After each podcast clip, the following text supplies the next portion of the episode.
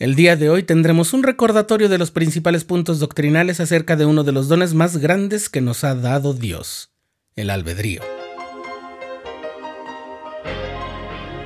Estás escuchando el programa diario,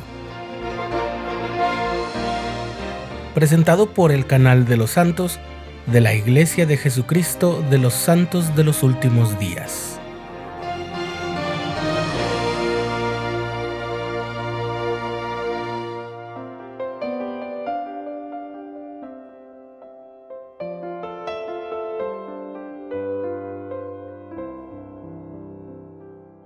Un profesor de filosofía que tuve en la maestría, y del cual ya te he hablado en otras ocasiones, nos decía que la mayoría de nosotros comenzamos a hacer filosofía cuando entramos en la adolescencia porque empezamos a reflexionar sobre asuntos de ética, moral, la libertad y otros problemas del mundo y de nuestro interior que no son tan sencillos de explicar.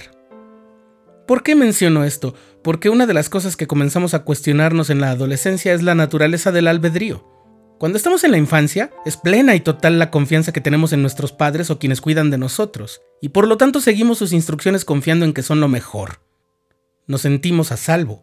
Cuando estamos en desacuerdo solo es una frustración pasajera, pero es en la adolescencia cuando aparece el cuestionamiento profundo sobre las motivaciones reales de las decisiones que tomamos y de las reglas y el modo como funcionan las cosas.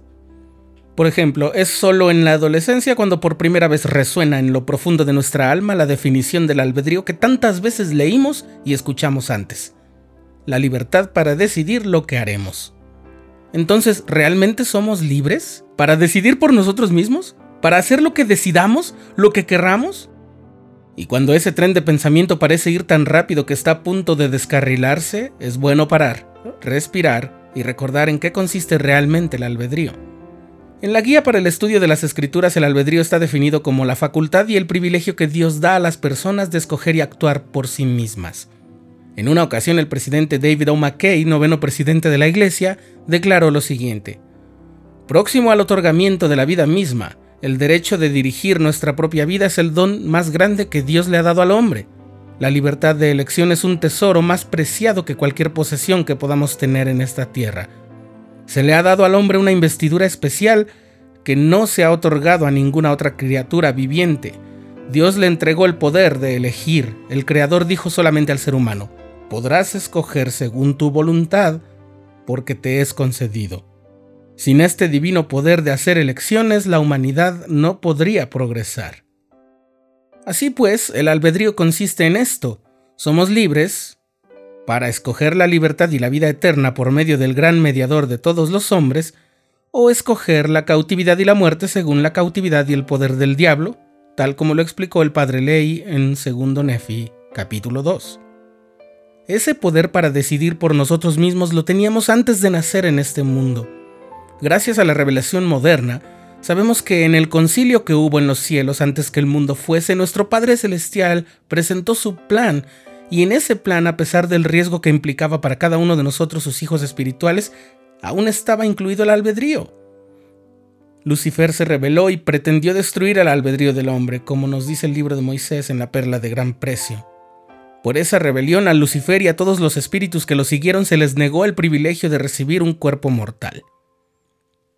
Por eso sabemos que ejercimos adecuadamente nuestro albedrío cuando estábamos en nuestro hogar celestial, y en esta vida mortal, el uso que le demos a nuestro albedrío determinará lo que encontremos en nuestra vida actual y en la venidera. En eso consiste el albedrío. Cada quien es responsable, único de las decisiones que toma. Pero si decides desobedecer los mandamientos de Dios, no debes culpar a las circunstancias ni a tu familia ni a tus amigos. Tú eres un hijo de Dios y tienes gran fortaleza. Tienes la capacidad para escoger la rectitud y la felicidad, sean cuales fueren tus circunstancias.